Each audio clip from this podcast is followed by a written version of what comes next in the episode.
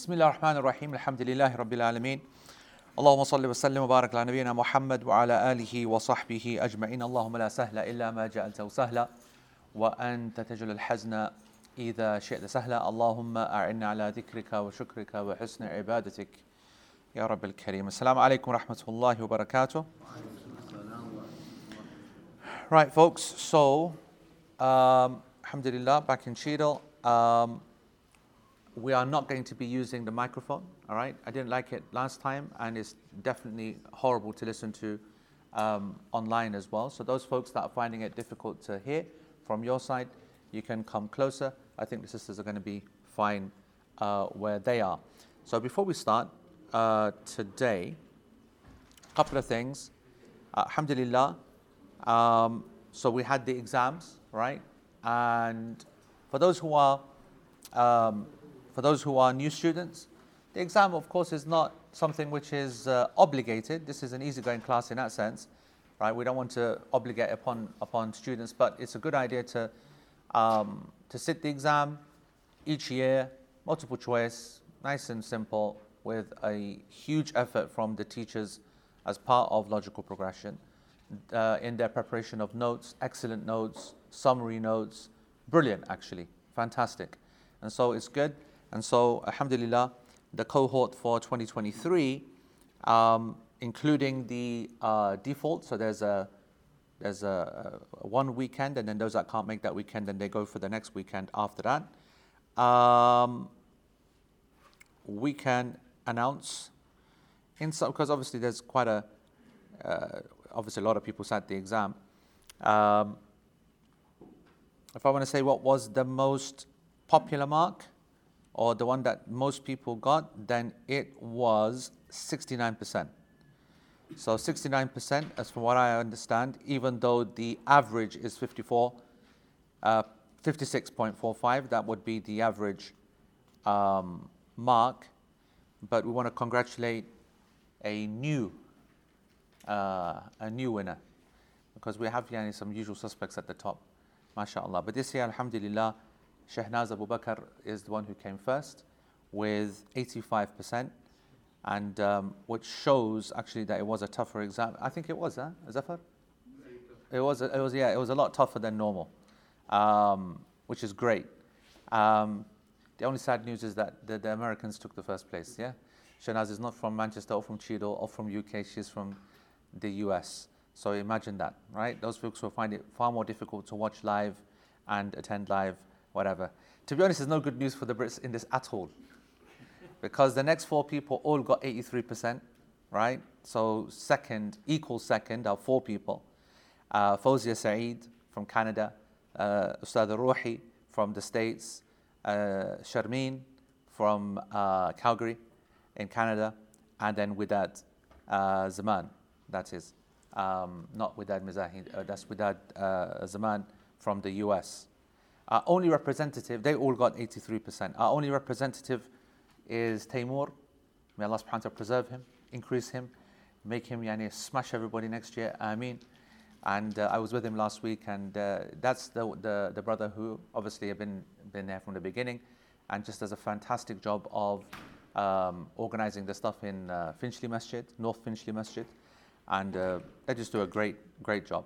So, Alhamdulillah. Um, and then we got some really good marks again. Sahel uh, also got 80, Bilal got 80. Uh, and uh, well, Qazi who got seven, uh, Qazi Ahmed who got 78%. UK at last, Alhamdulillah. Dina from Jordan, she got 77. Uh, and then the rest is here and there, Alhamdulillah.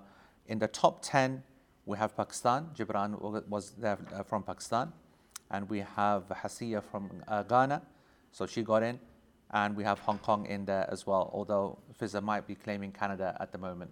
So whatever country she's claiming, but I think that Hong Kong is where she's been the longest since Pakistan. So alhamdulillah, that's uh, great.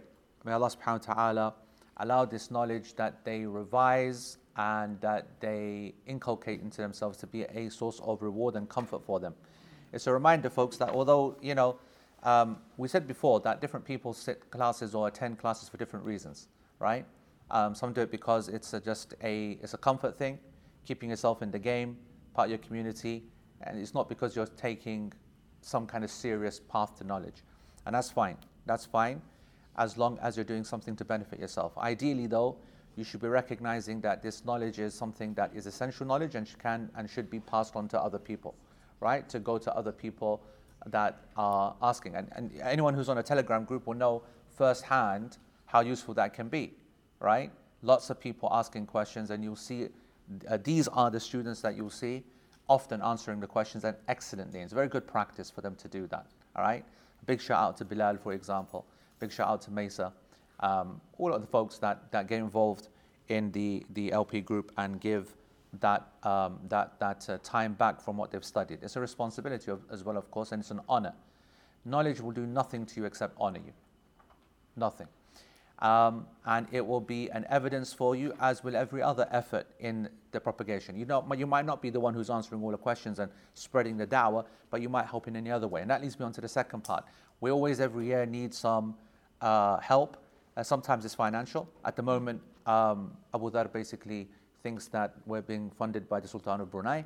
And uh, despite me asking him, begging him, and crying my eyes out to him to write out the thingies, he, mashallah, thinks that um, his family becoming cricketers of the uh, whatever is more important. May Allah subhanahu wa ta'ala give them success in that. But if you, by next week, don't get me those figures here, you are so dead, right?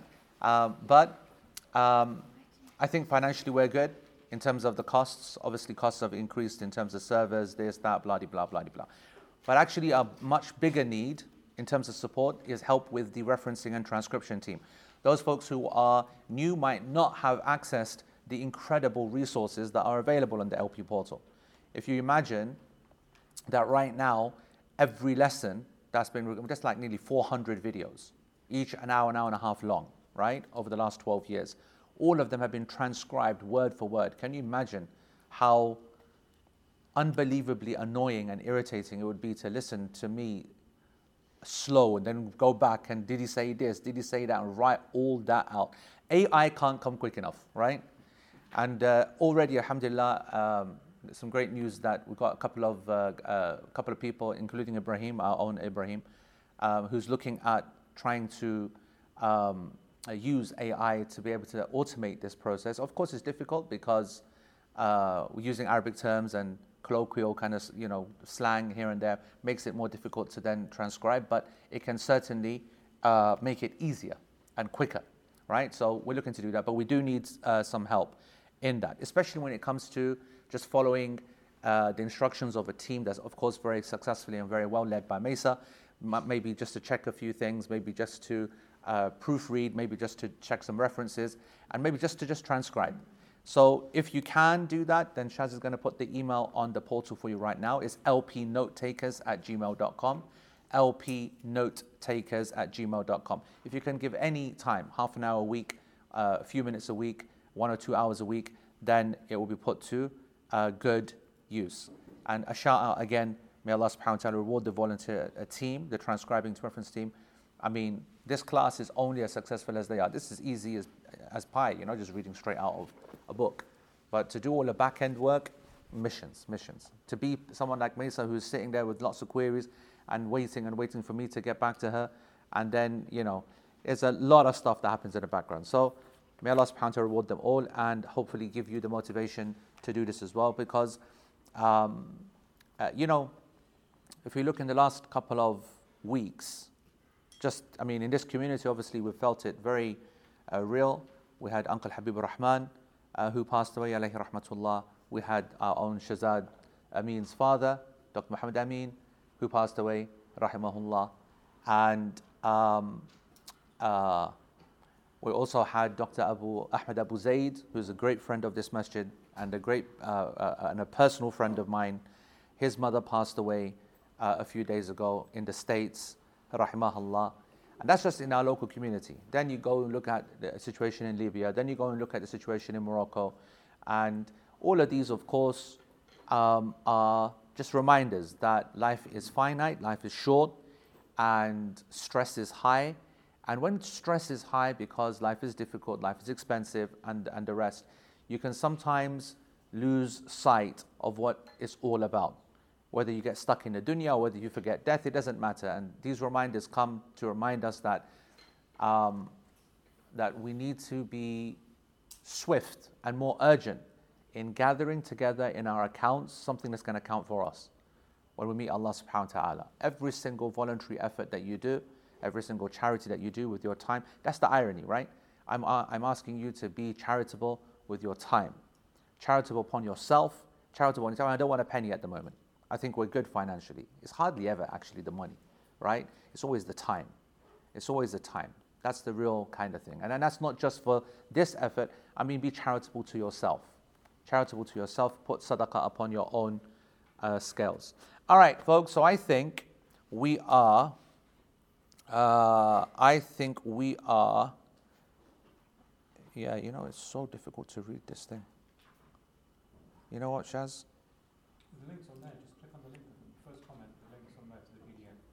Uh, on. On the comments. Go to the comments. First link. First link. Click on the link.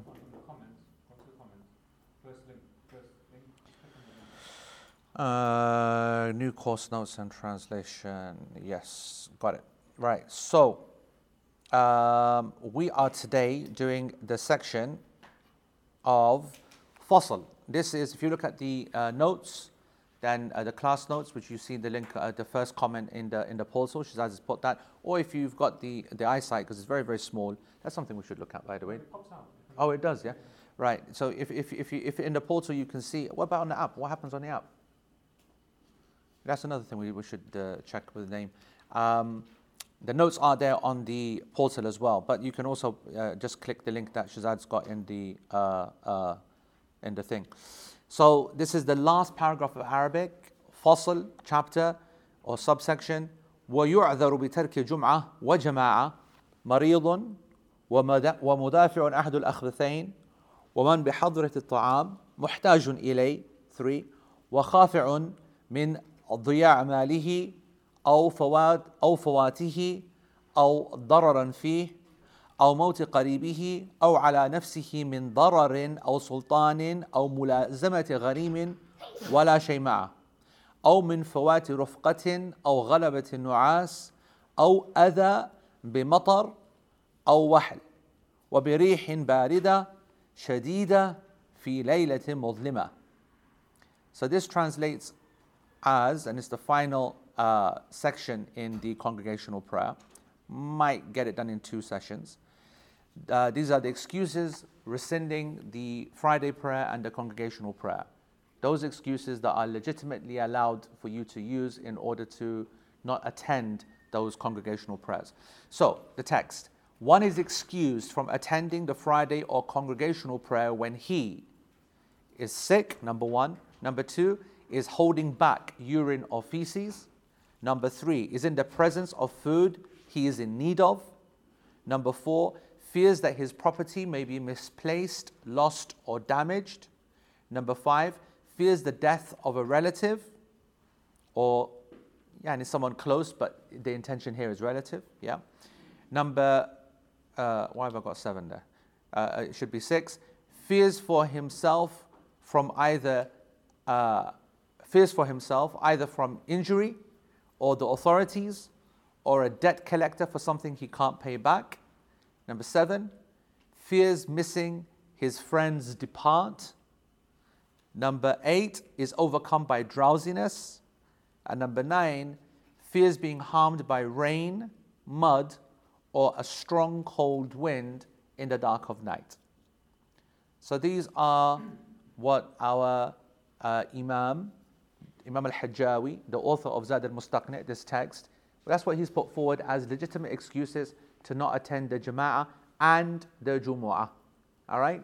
Let's break all these down. So we, we started last week, of course, from Finchley, if you saw the, the online uh, session. And we know that uh, we spoke about marid, and we've already covered that, right? Um, the one who's um, ill. Then page 311 in the middle, I believe that's where we are. Shaz, is that where we are? Yeah? So uh, let's get back to the portal. So, ومدافع أحد الأخبثين the one who holds back the two akhbath, the, the, the filthy things. And by that it means urine and uh, feces. Filthy because they're both najas intrinsically, right? They're both substances and they are uh, um, uh, they're najas, they're, they're, they're filthy intrinsically, but that's not just what's intended, right? But at the same time, wind is intended, and sometimes, as Sheikh Uthaymeen makes the point here, he goes that that's actually far worse. That's actually far worse than, um, uh, or far more difficult, I should say, to hold back or to concentrate. The whole thing here is about concentration, right? It's obviously if a person had diarrhea and physically couldn't hold back anything, they wouldn't be going anywhere, let alone yani the masjid, right?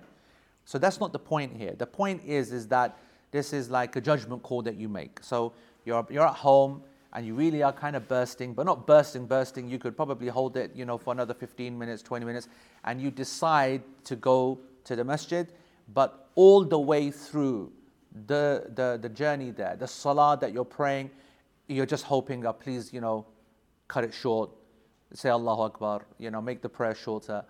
And you're not, that's not the right state of mind, that's not the right attitude for the prayer, and that's obviously a problem. And likewise, therefore, a person who has problems with wind would be in the same uh, uh, uh, situation. Um, Sheikh Uthaymeen says that sometimes that's far a shak, yani far more difficult upon the, the person to, to, to do that. What's the evidence is for this? That a person can simply, for the sake of needing to go to the toilet, can miss something as important as the jama'ah and the jum'ah. The Prophet ﷺ said in authentic hadith, لا صلاة بحضرة الطعام There is no prayer in the presence of food, ولا هو يدافع الأخبثان And, or, whilst he is holding back يدافع الأخبثان uh, how did we translate that? What did I say? Holding back the what? Holding back the urge to defecate or to urinate, I guess, right? There's no nice kind of easy translation on that. So this hadith makes it clear and, and compares, and in, in this hadith, you have the evidence for the food uh, aspect and the needing to go to the toilet aspect. And so it's clear it's not about the feces and it's not about the food, it's about what's happening as a result of not eating and what's happening as a result of not going to the toilet. Your mind is completely dominated by those two things. And we know that from personal experience. Um, so, the, the, the, first of all, we don't need to understand or try to understand that hadith. The hadith is very clear, so that's the first evidence. It's a nas, it's a text. The second evidence is what I just said, which is that if a, a person is trying to hold himself, those urges back, then his heart and his mind is completely dominated by that. And I kind of mentioned this uh, uh, last week, this principle that Sheikh Uthaymeen uh, expounds, which is a fantastic principle. I'm going to translate it word for word so that you benefit from this. He goes that um, that when a person is controlling an urge that he's thinking about and or, or, she's thinking about, right, going to the toilet or and, and, and holding back and holding back and, and the food, whatever, then the heart is now not focused on the prayer. And this is a deficiency in the intrinsic act of ibadah itself. And if you think about it, he says to leave the jama'ah, all right, to leave the jama'ah is a, a, a, a deficiency in the uh, outside of the actual act of worship. What do I mean by that? That the prayer is still valid if you pray at home, right? So if you didn't go to the jama'ah, the prayer is still valid. So it's a deficiency in the entire structure and the entire experience, but it's not a deficiency in the actual act of worship, which is the prayer. It is a deficiency in how that, that act of worship should ideally be offered. Whereas if your heart is consumed and your mind is consumed and fo- focusing on all these other things, that's a deficiency within the actual internal act of the ibadah. And there's absolutely no doubt that that's far more important to be protected against than the other one. And that's the point that Sheikh is saying. When you think about it and think about the normal kind of Joe public, they would be far more focused on the importance of being sick as opposed to the importance of not being focused on the prayer. You get, what, you get the point what I'm making? So even though both are legitimate excuses to not go and pray in a jama'ah, people would take this one lightly. They would say, "Yeah, I can wait 20 minutes. I can, I can hold this, whatever, whatnot." But if they're sick, then they will, you know, they really hold on to that, or they make a big thing about that. They'll speak a lot about it. And what Sheikh Uthaymeen is bringing the, the, the attention to is how important it is to ensure that you're in the right state of mind when you're praying and that you get rid of all kind of uh, distractions. And of course, this opens up a lot of uh, points. Yes, uh, Zafar. So I just wanted to ask about the threshold. Yeah. I'm getting older now, so this didn't used to be an issue.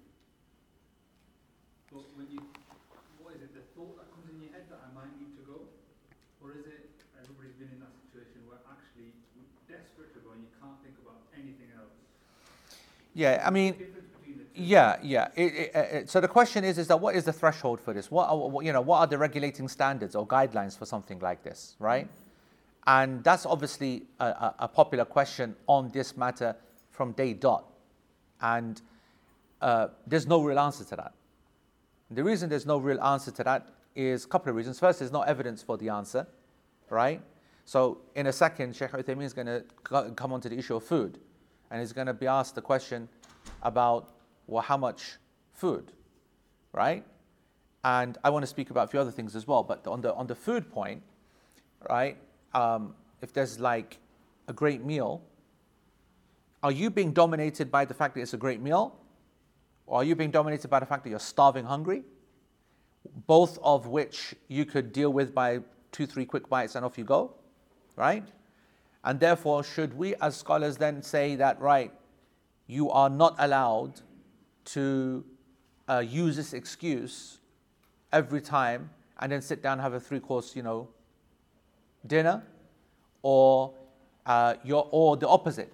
We say to the people that you're only allowed to have one bite to just basically get rid of the hunger. And Sheikh Uthaymeen says, there's no evidence to restrict this to you're only allowed one bite. He goes, that's, that's the kind of thing that scholars and we, we would have the opinion of Maulvis and scholars that that's what they would be doing. Make everything haram upon us, therefore, you know, you're only allowed to have one, two bites, but you can't sit down and take it easy. Sheikh Uthaymeen is saying this is not your role to be, you know, restricting and to determining what is and what isn't. The hadith is there.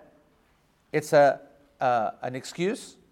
It's a, a way out for people when that situation occurs. And people have to take personal responsibility. People have to take personal responsibility. Now, when I, you know, you mentioned the fact that, you know, when you get older, then there's more, you know, um, uh, a chance that it's happening, especially with the toilet and so on. An interesting point is as I've, as I've got older, I'm starting to realize that um, being more conservative and stricter on this issue is possibly a sign of immaturity and ignorance. I remember when I was younger, right? We're talking like 20 years ago, 10, 15 years ago, 15 probably years ago, when I used to teach this hadith in some of the basic texts or whatever, I'd be like, yeah, you know, you can't take liberties, you can't take this, you can't take that. The truth is, as I've grown older, you kind of like think to yourself, well, you know what? People aren't as silly as they are, aren't as foolish as they are, and they are aware when they're taking liberties or not.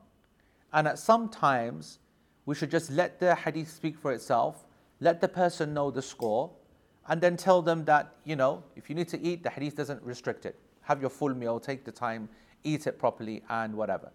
But, you know, Allah knows, you know, what's going on if you're telling your missus, right, let's make sure that dinner's every single day at half past seven, right? Isha time. You know what I'm saying?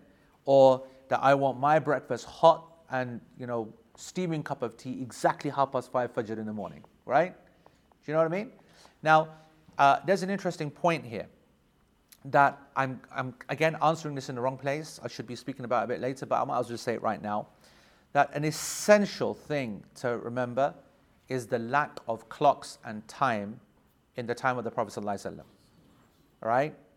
Because you're going to see now that Shaykh Uthaymeen is going to say Abdullah ibn Umar authentically narrated that he was eating whilst the adhan was going.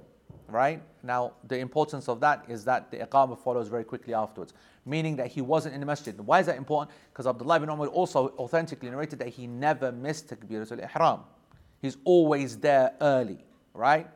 Therefore, this is an evidence that you know the, the, the, from the height of understanding is that a person who is uh, who has food in front of them, they should focus on the food.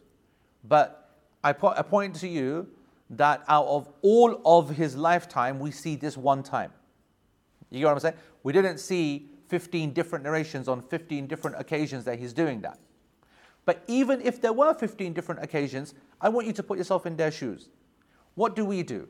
When you're getting ready for Salah and you're getting kids ready, whatever, whatnot, everybody knows very clearly. 7.20 guys, we're leaving the home. The whole, everyone knows, right? Isha is half past seven. We're leaving 7.20. Everyone's got a clock. Everyone's got access. You can plan everything out, okay? Now, I know that people who live in the, in the rough and Bedouins and whatever, they become also very accustomed to time. They can tell you how long two minutes is. They can tell you how long 10 minutes is because of just their, you know, not dependent upon time, but being so in connection, in, in touch with themselves. However, uh, the adhan is not some kind of robotic, artificial, fake reality like it is today. It's not based upon a clock, right? Exactly, you know, you see people here when it hits that time and there's no one doing the adhan, everyone's like looking around like, what the hell's going on, right?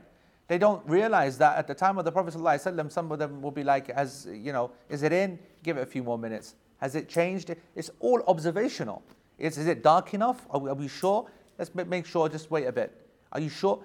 You know, ask so and so, ask so and so. Person then gets up and then says it. You got no way of judging that. Once you've left the Jama'ah, gone home, the only time you're going back to the masjid is roughly in an hour and a bit, or roughly in a few hours. The actual the actual thing that's going to make you go to the masjid is what? It's the adhan. How do you plan your food, food and things like that? Now, I'm just putting that out there to make it clear that there is more nuance to this. I don't want to, though, say that they had an excuse, we don't. No, I don't want to, because sometimes, you know, you, you might be in a situation where, you know, the family dynamic at, on that day is different. Maybe your wife is preparing food and, you know, one day she goes, listen, I've got, I've got to go out for example. So I've, i need to make your food now. And some people might not like re, uh, uh, uh, uh, microwaving, their, reheating their food. Or maybe the food that's been prepared is one that can't be reheated, right? So you shouldn't put your pressure upon yourself and say, you know, how did we mess this up? We're living in an era of times and clocks and, you know, we should know better. No, no, it's okay. There's a concession, use it. It's a concession, it's an excuse, it's legitimate, and a person should use it. And likewise, when it comes to the toilet, person will know themselves. And a person will look at the time, right? And they will know that as I'm getting older, my blood is getting weaker, and so therefore I need to plan. I know exactly what time I need to get this ready. The same scenario with the, with the, with the, with the bladder. If you don't know exactly when the adhan is going to go off, and you are planning to go to the toilet, but you might have delayed it by a few minutes, then the adhan goes, that's understandable. But there's not that much excuse for a person at home who knows, right, looks at the time, sees 6.45, he goes, I've got half an hour to now go toilet, make wudu, blah. He's got everything able to be out there. So um, I think it's a balance. I think it's an ijtihad. I think the benefit of all these points is not to memorize these points. I think all of these points, as you're going to see as we explain, are all indicating that at times certain things happen. And when those things happen and it's legitimate, take the concession, don't make it a habit, and you don't need to uh, um, uh, attend the Jama'ah or the Jumu'ah, especially the Jama'ah. And I, I, mentioned this last week, but I'll say it again that they are not the same. Obligations are not the same. And the Jumu'ah is something which only happens once a week. Its replacement is a different prayer entirely. It should be seen as far more serious and more care should be taken on it, more self kind of awareness. The Jama'ah, worst comes to worst, if you mess that up and you don't yani, attend, at least you can pray the prayer itself. The prayer hasn't suddenly disappeared, right? So keep that in, in mind. Yes, Bobs. Obviously, we've got the nas there, the text there. Yeah. And we're saying to ourselves that, look, you know, don't abuse the text, basically. Yeah. And similarly, we find it with the people who, for example, the, the hadith on the rain and the combining of the prayers. Yes. some people might see a bit of rain and they say, well, let's do Jama'ah. Yes. Let's com- combine Maghrib with Isha. Yes. Isha with Maghrib. Again, you know, back in the day, if you go in it and you reflect upon it, it's difficulty and hardship and over here, no one's, you know, everyone's got their cars and. So, so yeah, again, this was coming at the end, and we can discuss that now because we are talking about just this, you know, how do we assess these things? In terms of the, when the text is there, you bring it to our times, and the element of people abusing. I think, I, th- I, th- I think the way to answer it is always to understand what's it trying to do, right? So there are there are some scholars, by the way, a, a, an absolute minority and two rightly, right? Who said that actually these hadith indicate that it's the rain itself which is the illah, which is crazy. Which is crazy because if you believe that, then one drop of rain is enough for you to then say, I'm not going out or uh, to the masjid, or if I am at the masjid, I'm going to combine, whatever. It's obviously difficulty upon the uh, and hardship, and we have evidences for that.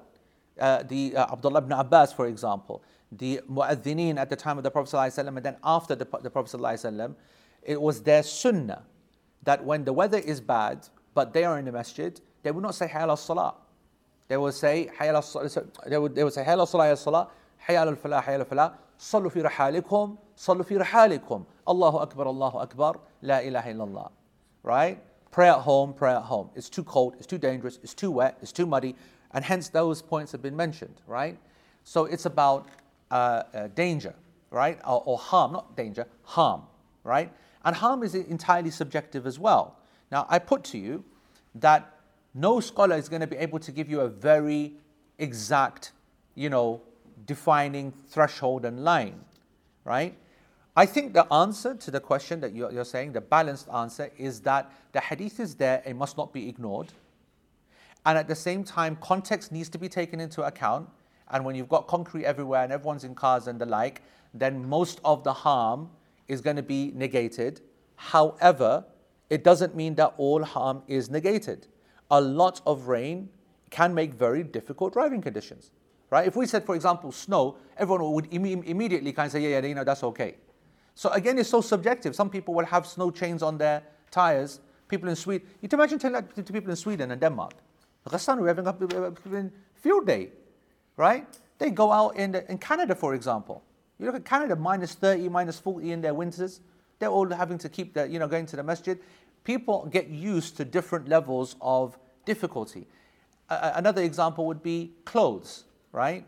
So if a person's got very few clothes, then them going out and getting soaked, why don't we care? We have these, you know, expensive raincoats that completely, you know, block everything out. Or even if we don't, the clothes get soaked, so what? Go home and uh, chuck it down to the thingy and wash them put on a whole brand new thing.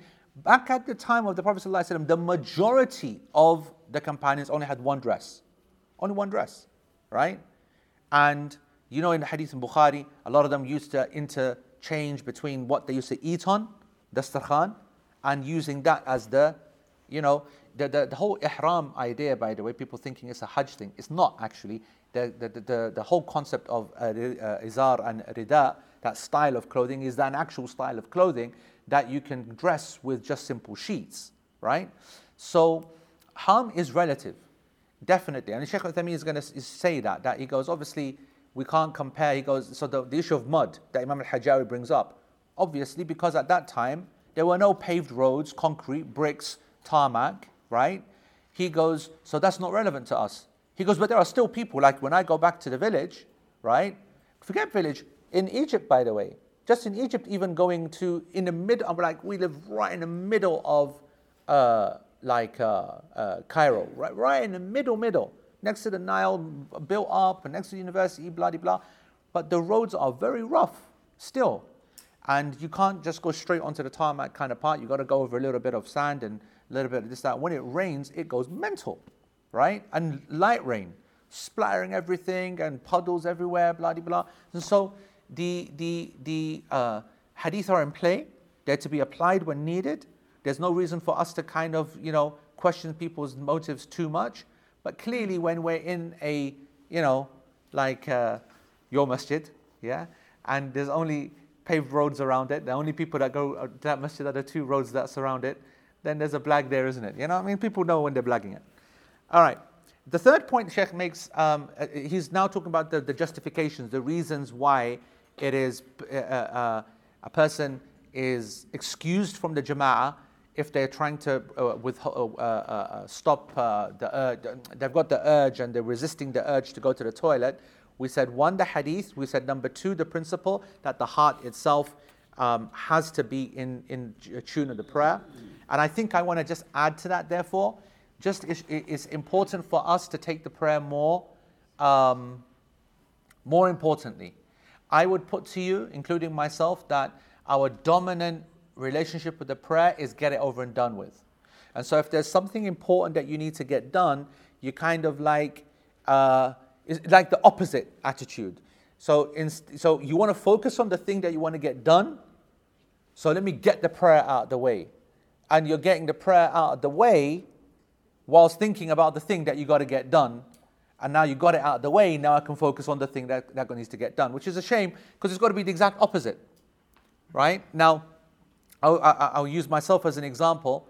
If I am at work, for example, and I see a, a message or an email that I know that's from someone that I've told that I need to get back to them, and it comes up, I will absolutely delay the prayer to respond to that email because I know that I'll be thinking about that email or that task or that specific thing. So this is not just linked to the toilet, this is linked to ensuring that your prayer is not affected. You have to magnify and exalt your prayer in your heart and mind. You've got to make it more important than it already is. However important it is in your mind right now, it needs to be far more important. That's all I'm saying. At the moment, it's a get out of the way thing, get through the day thing, right? And it's only going to get worse because in winter, the prayer becomes tough three times in a working day and it becomes like a, a, an obstacle that needs to be passed. I put to you that you need to think about the way you rearrange your day to make sure that it's not seen in such a, uh, a minimal way. So that's the second evidence. The third evidence for why a person is, uh, uh, should not take this lightly is because of the harm to the body of doing this. So what, what, what Sheikh Uthaymeen is saying, person shouldn't go to the masjid like that anyway, trying to resist that urge, because it's harmful. And it is harmful. I don't know how much. Uh, there are times pelvic uh, exercises, what are they, pelvic floor exercises, what they call them, yeah, that's needed to try to bring bladder control. Go on, Zafar, I've given you enough of intro there. Take over. Uh, how, how good or bad is it? Training yourself, holding back the urges. At what point is it harmful? At what point is it not? So, I mean, pelvic floor exercises. These are important to. These are the muscles, tendons around your bladder, um, which in women especially is weak after pregnancy. Yeah. That's the advice we give them that they need to strengthen those. So it helps you to hold it in. But the whole point is, is that your bladder, your urethra, and your kidney. This is a plumbing system. When you uh, urinate, you're allowing things to pass. Perfect. If you don't allow it to pass, it's going to back up, and where's it going to go? It's going to be harmful to the. That's the, that's the perfect summary. P- people today might kind of try and say to you that this is beneficial for you to become stronger, you know, that to, to practice and to be able to kind of hold it in, develops your strength, sphincter muscle, develops your bladder, develops, you know, whatever. The truth is, is that it's the opposite. So the few advantages and benefits that might be there are time limited, uh, post pregnancy, gender limited. It's not a normative position. This is al akhbath. It is something disgusting, not just in itself, but also to the body. It is poisonous to the body, it's the waste products of the body, and the whole point of the system of the back and front is to get rid of it. And you blocking yourself up is not good. And so Sheikh Uthaymeen is saying that you can't harm yourself. You can't, and this is true to harm yourself. He makes an interesting point. And he says that in the same vein are uh, contraceptives and the like taken for delaying periods, right? He said that we should look at this. Now, this is obviously something that people know very well, those who are uh, who join me for programs, especially Hajj and Umrah, um, in that using, for example, drugs like norethisterone and the like to effectively hormonally try to change conditions, right? I've, I've always said, those people know very well, I write a very detailed kind of email to all the people who go. I'm not a fan of this. I'm not a fan of the concept. I'm not a fan of the impact of the drug uh, on the system. I'm especially not a fan of the confusion that it creates, right?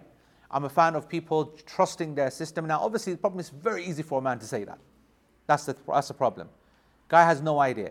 You got him paid 10 grand, you got him paid 3 grand to go to Umrah, waited 5 years, 10 years, and your period has come at the time. You know, hardly anybody's got now a five day one. Times are changing, diets are changing, everyone's in for seven days, eight days, or it's all over the show. And they're not going to be able to then pray in Masjid Nabawi, you know, you're so peaceful, so serene, whatever, and the girls are stuck in the hotel room, right? It's like it's there's a there's a reality and then there's you know something else which is fake news. And um, that's why I do go and give them advice that if you are you do want to do it, you need to start early. You know, but it's not a good thing. Clearly, it's not a good thing. Now, I just want to give you guys a, an insight into Hajj this year. Into, in Hajj this year, obviously it was a big group, big group, and therefore loads of women, obviously, and a huge amount of women, nisbi and relatively, I mean, were on the uh, various pills to do this.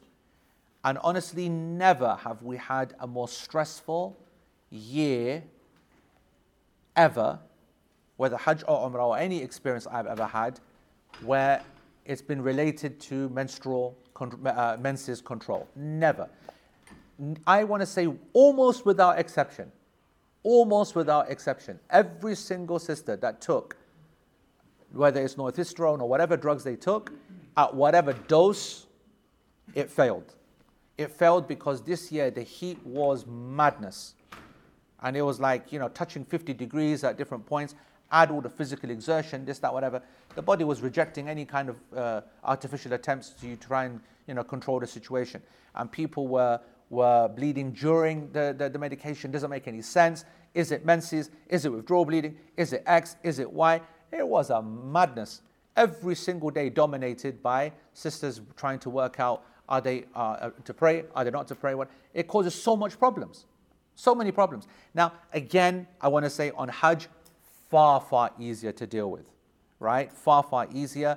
Um, I really don't even like the idea at all women taking medication on Hajj. You've got plenty of time, lots of options, especially if you're in a group that has a scholar who knows the stuff, then you should be working with that scholar to be able to give you lots of options because you've got so much time especially in a program like you know, we would do, which is three weeks or 20 days, You've got time to be able to adjust when you would do this umrah, when you would do that uh, act, and the like. But in an umrah, uh, trip only, where you're only going for eight days or 10 days or 12 days, it's a different kettle of fish. But anyway, the point that I'm trying to make is that um, there is a kind of, you know, a big movement to try to stop the period. And I think it's uh, wise to remind ourselves that um, uh, it's not all that it's cracked up to be and it's not healthy for your system, however you think, however much you think. It's not a, a great thing to do to your body, or from a, and obviously there's risks as well, right? Most, uh, a lot of women can't even take uh, those uh, medications, uh, DVT risks and other risks as well. So, so Sheikh Uthaymeen saying that um, we shouldn't put yourself into the position where you're blocking yourself from letting go. Menses is obviously a product, so it's actually, it's actually a proper waste product. It's the remains of the uterus that needs to be kicked out likewise feces, likewise urine, and everything that stops that is not good. It's not good. Like, and this is, you guys know my opinion, well, most of you will, on drugs like Imodium, right? A lot of people love Imodium, right? Uh, when they have uh, diarrhea and bad diarrhea. And even if it's the worst diarrhea, it's a disaster. Med- medically, yeah, it will eventually, after enough doses, block you up. But you've blocked all that mess that caused the infection in the first place up with you. And then it's just, a, and I, I, don't know if you if I told you, there's a weak hadith. It is weak. Don't at any moment think it's authentic. But a man came to the Prophet ﷺ and he was complaining of diarrhea and he prescribed him honey. And honey, of course, is a laxative, right? And that's the way that you know we should look at it. If we have diarrhea, it's a reason. There's something gone wrong. Get the whole system out. You know what I mean? Just keep drinking, keep taking whatever you want. Let's get all that mess out not the opposite, which is the block up. So every concept, every actual, um, um, every attempt almost to block the natural waste products or processes is harmful, let alone on the heart for the prayer, which is what the point is being made. And then he says, وَمَنْ بِحَضْرِ الطَّعَامِ مُحْتَاجٍ إِلَيْهِ This is the third Sheikh, uh, uh, Sheikh says, that when a uh, food that he needs, so if the person's not hungry, then obviously it's not applicable.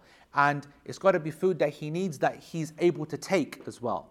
So it can't be, for example, I'm fasting and the food is put forward at Asr time and he goes, right, that's an excuse for you not to go to the Jama'ah, right? Bro, you can't eat at Asr anyway, right? So get yourself off to the Jama'ah for Asr, right? Now, if it's served at Maghrib time, then you know you'd say okay as a once-off. But if it's happening on a regular basis, you'd have to say to yourself, listen, right? In Ramadan or something, we've got to have a system here. We can't have the Jama'ah all the time being messed up. So let's have it before, or let's have it, you know, or let's delay it to a certain time afterwards, or whatever. But the point is, is that um, It's got to be a food that he needs and it's got to be a food that he's permissible to eat. Right? It can't just be the concept of uh, uh, food. So, Sheikh gives an example at the bottom of page 312. He goes, There's a person who's hungry and the food is put in front of him and he hears the iqamah. Right? Obviously, these people are close to the masjid, they hear the iqamah. And he's got two choices now. Number one, he goes to the masjid and his heart is always just thinking about that food. Obviously, he's hungry, right? And so he's going to be thinking about the food all the time, etc., etc. And uh, if he would uh, uh, have eaten, then he would not be thinking about it. He's satisfied his urge. Whether he eats a little bit or not, it doesn't matter. Sheikh says, What are we going to say to this person? Eat, don't worry. Don't worry about the salah. Eat, don't worry. Why? Because of the hadith of the Prophet ﷺ narrated in Bukhari, hadith number 672. إذا قدم العشاء فابدأوا به قبل أن تصلوا صلاة المغرب. If Asha, if, the, if dinner is put in front of you, then start with it before you pray Salatul Maghrib. If dinner is placed in front of you, start with that before you pray Salatul Maghrib. Hadith is very clear, all right? When the food is put forward, then you then put that like that. And as I said, um, also narrated by Bukhari, that uh, Abdullah ibn Umar himself was also uh, in that situation where he heard the, sorry, sorry, I said the, uh, the, the, the adhan, يسمع قراءة الإمام. Sorry, he heard the recitation of the Imam and he carried on eating. I thought it was the adhan. It was the recitation of the Imam, وهو يتعشى, and he was eating his dinner. Uh, uh, and that's knowing that Ibn Umar radiallahu anh, أشد الناس تمسكا بالسنة. He was someone who, Abdullah ibn Umar, very, very strict on timing, prayer, and everything, but also very strict on following the sunnah. Meaning that in his example, we're being taught a lesson as well. Okay? Um, so again, he said that, well, how much should you eat? Do you eat until you're full or do you eat only a little bit? He goes, Shaykh Uthaymeen says, نقول لك أن تشبع. It's up to you. You're, you're allowed to eat uh, up to, up to your fill until you're not hungry anymore. No problem at all. Okay? لأن الرخصة عامة because the concession is general. It's not a restricted one. Hasn't got conditions. Hasn't got quantities and amounts. It's a general concession that you can take. The hadith says, إذا قدم العشاء If the dinner is put in front of you, dinner. Didn't say part of a dinner, two spoons of the dinner, only allowed to take one handful. Dinner, which is a whole, you know, meal and uh, everything. And Sheikh says, obviously, uh, what I just mentioned about, you know, it's got to be halal. Uh, you know, you've got to be able to eat it. And he goes, another qaid, another uh, uh, condition that we should put, another restriction that we should put is that um, it can't become an habit, a habit. Okay? لا يجعل ذلك عادة بحيث لا يقدم العشاء إلا إذا قاربت إقامة الصلاة. That person's only basically putting out the food at the time of the iqamah. Today we've got very little excuse for that. You've got to plan better. Previously, it's very, very different. No lights, don't forget. Okay, expensive to uh, uh, burn the wax darkness all the time, utilizing time is a pressure. It's not as easy, for example, to say, you know, what, what, what would we say today? Yeah, I'll have it at 10 o'clock.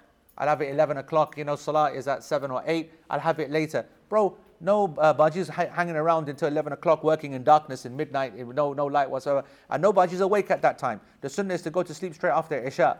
You get what I'm saying? Now, a lot of the time, we are eating all our meals after all the prayers are done. In fact, we're doing a whole load of things after all the prayers are done. So, context is, is important. Action and activity is very much linked to daylight. And in the time of the Sunnah, the uh, darkness is either asleep or ibadah. No work. Because you can't work. What work are you going to do in the, in the, in the night time? And that's a fitra type of sunnah which even though, and I'll be the first to put my hands up and say that, you know, 24 hour shop is a life saver, 24 hour shopping and Amazon, whatever, and I'll be the biggest hypocrite if I try to, you know, blag that one. But I, that's the, the, the world we live in. We've been conditioned to that, right? I know that, I, you know, there's so many places you go to. Uh, uh, Aqsa, which we're going to next week, inshallah, is one that you always complain about when you're there. But it's only because you're there for five days or 10 days. I remember when I used to go to Ottawa, for example, I used to find the same thing. There are certain cities that completely close down at 8, 9 o'clock. Nothing to be found anywhere. And when you're coming from a city that you're used to eating at midnight, ordering at one o'clock in the morning, you're thinking, what kind of backward yani, uh, bakwas is this, right? And when you go to, to Aqsa, everything closed, no food available after like 7.30, 8 o'clock. It's like missions. And you get irritated. And I, I get, I, I know how irritated I get because I'm so used to eating late. Now here's the, the thing. You know, if you stay there for an extended period of time, everything changes. Everything changes. If You remember last year when we were teaching quite a few lessons doing a lot of the LP lessons from Egypt, and I was saying how easy it is to pray tahajjud, right? Countries, when you settle to their natural system, you know, all the things that you found so unacceptable, so controversial, they disappear. I told you about like moon sighting, for example. When we're here, it's like scientifically can't see this, can't see that. Backwards, Pakistan, Pakistan doing Eid three days later to everybody else. You know, all these kind of things. When you're over there, Wallah, if you ever think about those stupid dogs in the West and their science and the whatever, whatnot, even though you're the one who is the one making all the problems, you're like, this is fantastic. Every night you can see the moon, see the moon, see the moon, see the disappearance, see it come up. Your whole, your whole frame of reference. We like the drama. You know, we always think the world revolves around us. And the world revolves around us means what? We have access to the internet, access to, to sighting curves, access to imkaniya, accessibility possibilities of moon sighting. We have 24 hour shopping, we have immediate internet. And that changes the psyche. When you go and humble yourself and you sit down in some of the other places and start to realize that, you know what, everything being closed at 8 o'clock is a fantastic opportunity to go to sleep early. It's a fantastic opportunity to stop getting fat and eat early, right? It's a fantastic opportunity to wake up early and pray is something which is uh, very, very uh, apparent. So that's also a point to remember in context when you see all these hadith about, you know, you might say, well, why don't they eat afterwards? But this is the reason why they don't eat afterwards. It's not done. It's not practical. It's not, it's not with the sunnah either. Then the Sheikh says that the fourth uh, uh, category, the fourth category um, is um, he's worried about his uh, wealth, either it being um, uh, ruined or get uh, affected or so, in some kind of way.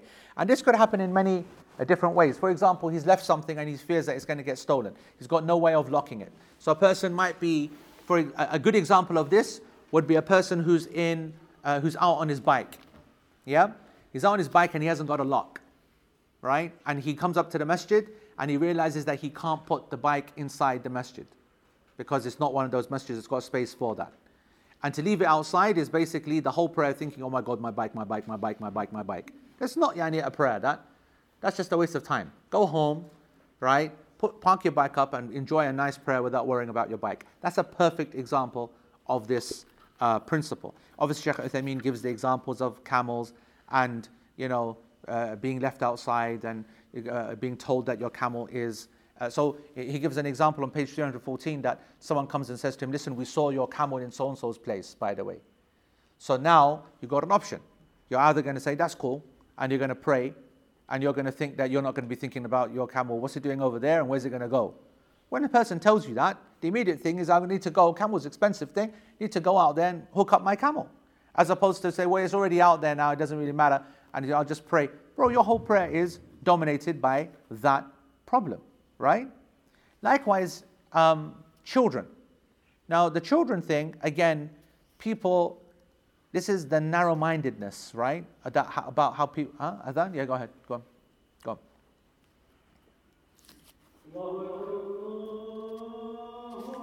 Allahu Akbar, Allahu Akbar.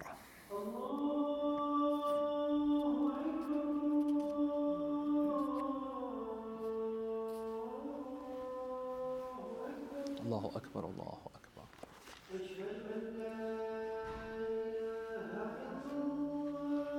أشهد أن لا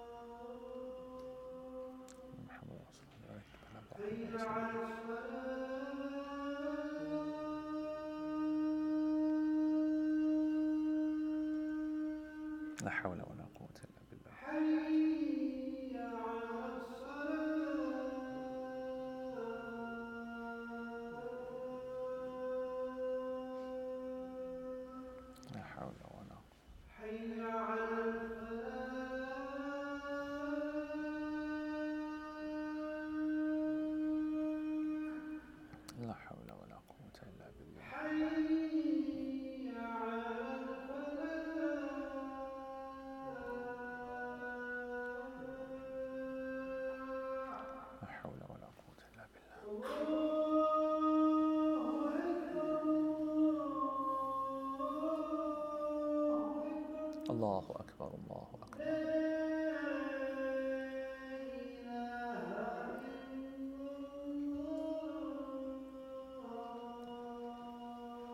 لا إله إلا الله اللهم صل على محمد وعلى آل محمد كما صليت على إبراهيم وعلى آل إبراهيم بارك على محمد وعلى آل محمد كما باركت على إبراهيم وعلى آل إبراهيم في العالمين إنك حميد مجيد اللهم رب هذه الدعوة التامة والصلاة القائمة آت محمد الوسيلة والفضيلة وابعث مقام محمود الذي وعدته إنك لا تخلف الميعاد So just to finish that point then, um, and so a person obviously uh, um, to be able to be focused on the prayer, not be worried about various things, is the the the the, the here, right?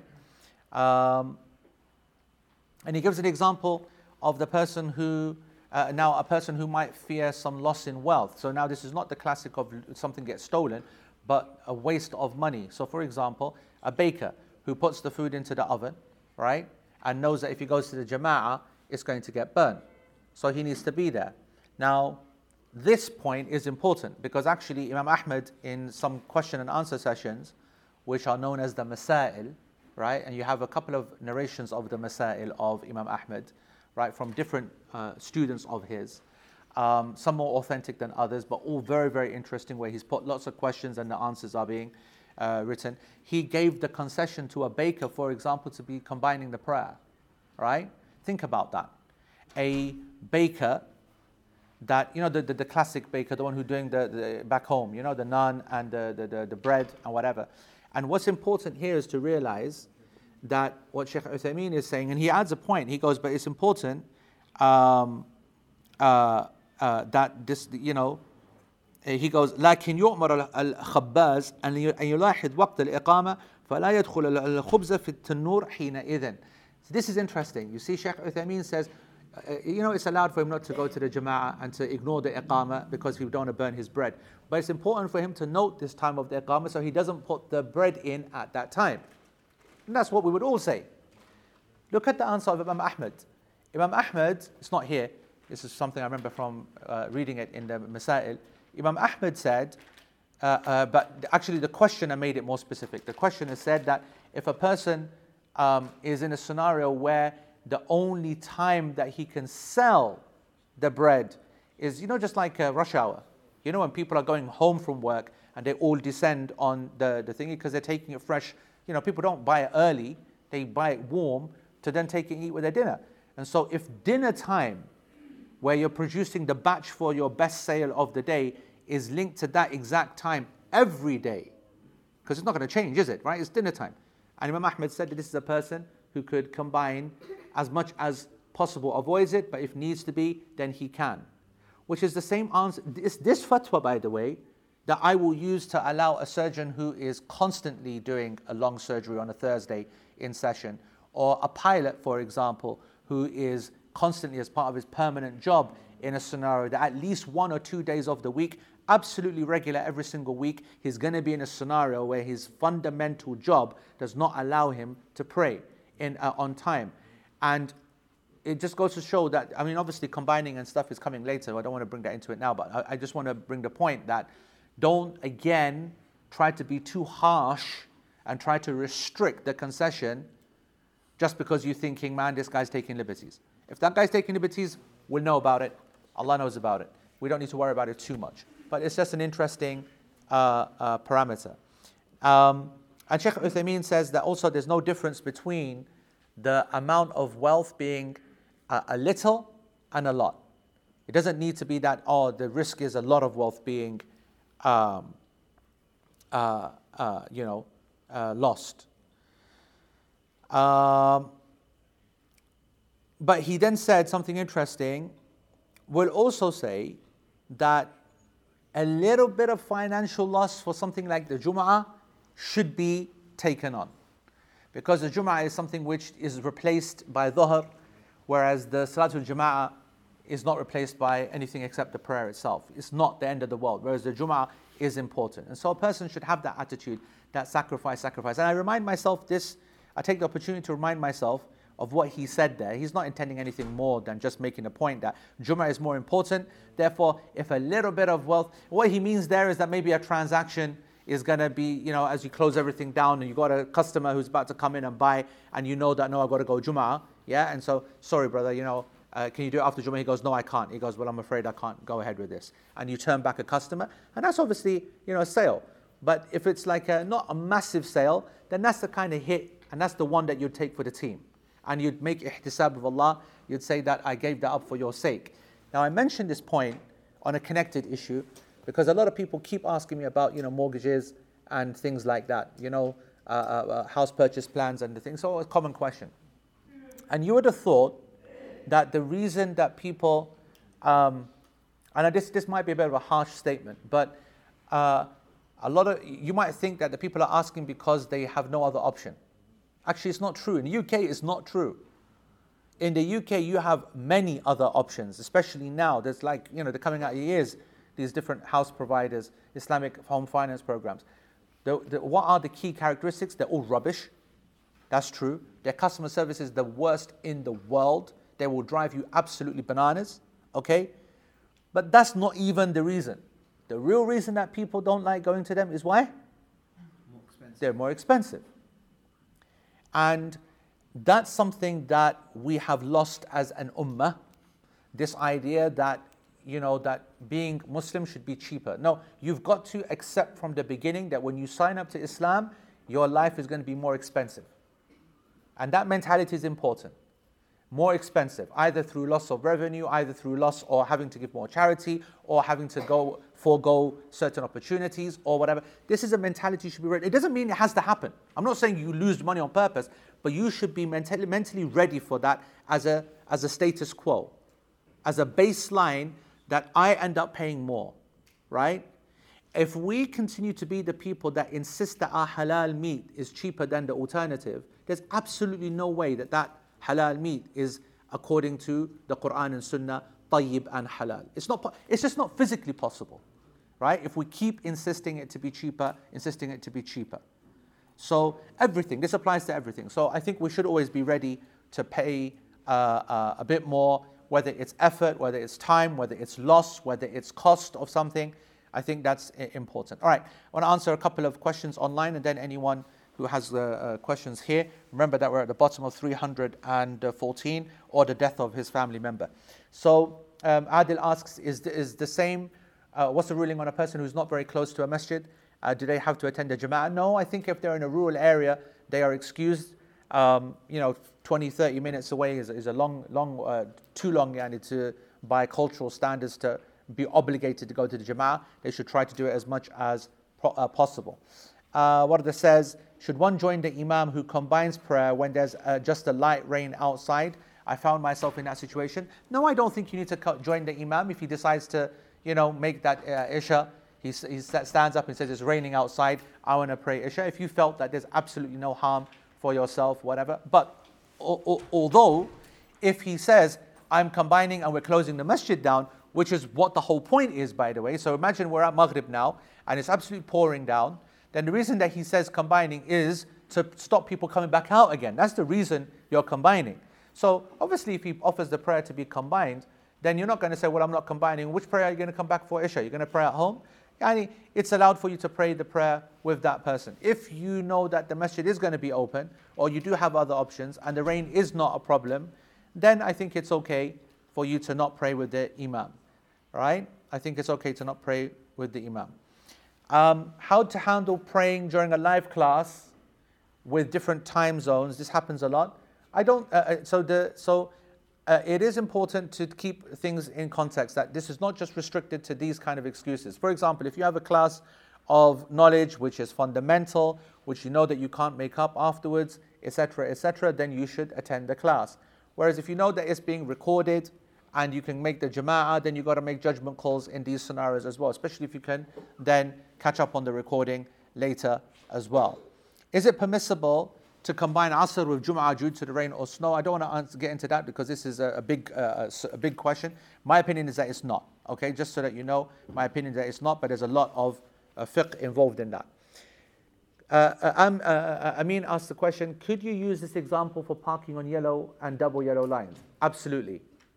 Absolutely. This is an excellent example, right? A person shouldn't go to the masjid and park on single and double because that prayer is basically nothing. Oh, yeah, I mentioned children, right? Again, this shows the narrow mindedness of, of, of, not narrow mindedness, just the lack of knowledge. In this masjid, we actually have an official policy, right? From a scholarly point of view, I mean, that people should not bring their children to the masjid under the age of seven. It's very difficult to police because people are so sensitive and they get on their high horse and say that, you know, you're stopping the spread of Islam or some bakwas like that, right? Um, the, the, the, truth is, is that, and you, can, you can't turn the masjid into a war zone the, the truth is, is that the main reason for that, other than the obvious ones that the scholar spoke about, which is disturbing musallin and uh, soiling the masjid, which is what you'll see the focus on in the previous, in the books. So they don't allow that behavior at all, and then they will, you know, and when I say allow, I don't mean the, the person who's in no you know, situation. In, in a, people who are in a scenario, of course you can bring the, the, the kids to the masjid, but people are regularly doing it, and there's no reason to do that, yeah? Uh, and not doing it properly because we know that children, them being there at four years old and six years old, is, has virtually zero benefit compared to them attending every day all the prayers with their parents like they should do 7, 8, 9, 10, 11. And as I've said this many times before, it's the parents that bring them in the four and five and make a big thing out, out of it, who you never see bringing them every day or the fajrs or the ishas for 7, 8, 9, 10, 11, which is when it really becomes what it should do, the habit that it becomes. But here's the point, what I want you to, to bring to your attention. When you look in the books, you find, as I said, the problem being the soiling of the masjid, which is real, disturbing the people, which is real. But you don't see what is actually the real reason today. Because if someone soils the masjid today, we can deal with it. We've got all kinds of cleaning products and the like. And when it comes to noise, you know, noise, we're in noisy areas is not a major either. The main reason today that we should not at all bring children to the masjid is that the person who brings a child is not thinking about their prayer, they're only thinking about their child. Because they know, and I mean, if they're three years old or four years old or five years old, because they don't stay where you are, right? And they go off. And this ain't in the middle of the desert where a person goes out, they're surrounded by the houses of all the people who live around the masjid, they can't get lost, they can't fall into danger, there's no uh, car to knock them over, this, that. Whereas here, in this country, a child go, walks out of the masjid, then Allah ma'ak, yani, then, you know, and you know that. And you know that, and that's why, you know, we've spoken about this in previous classes before, that your whole prayer is just some kind of gymnastic session where you're looking for your kid, yani, as soon as they go out of your eyesight. If we're saying that it's not permissible for you to attend a prayer whilst you're thinking of food that's at home, how do you think it's permissible for you to attend a prayer with your four year old or five year old and the only thing you're thinking of is, where are they? Are they safe? Have they gone out the door?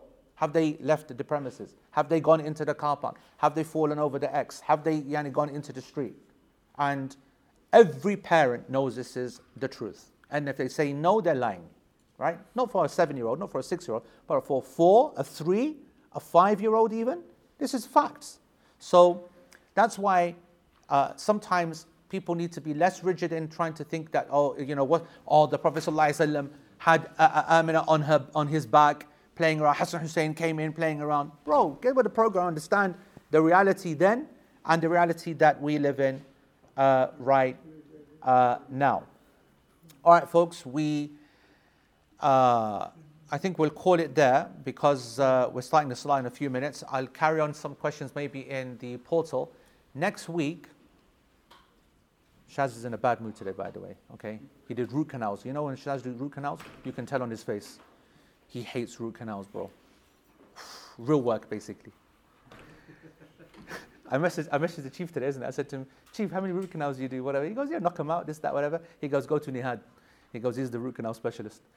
I go, Shazadi, and he absolutely kills people over root canals. Right, anyway, uh, what are we saying then? 7.30 next week? Are we going with that? Uh, Saeed, when are we going to get to 7.30?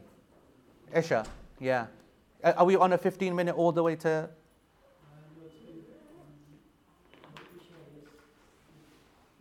So it's now 15 minutes all the way now to 7.30 straight run, yeah? Oh, so we are going to hold 8 o'clock for a while.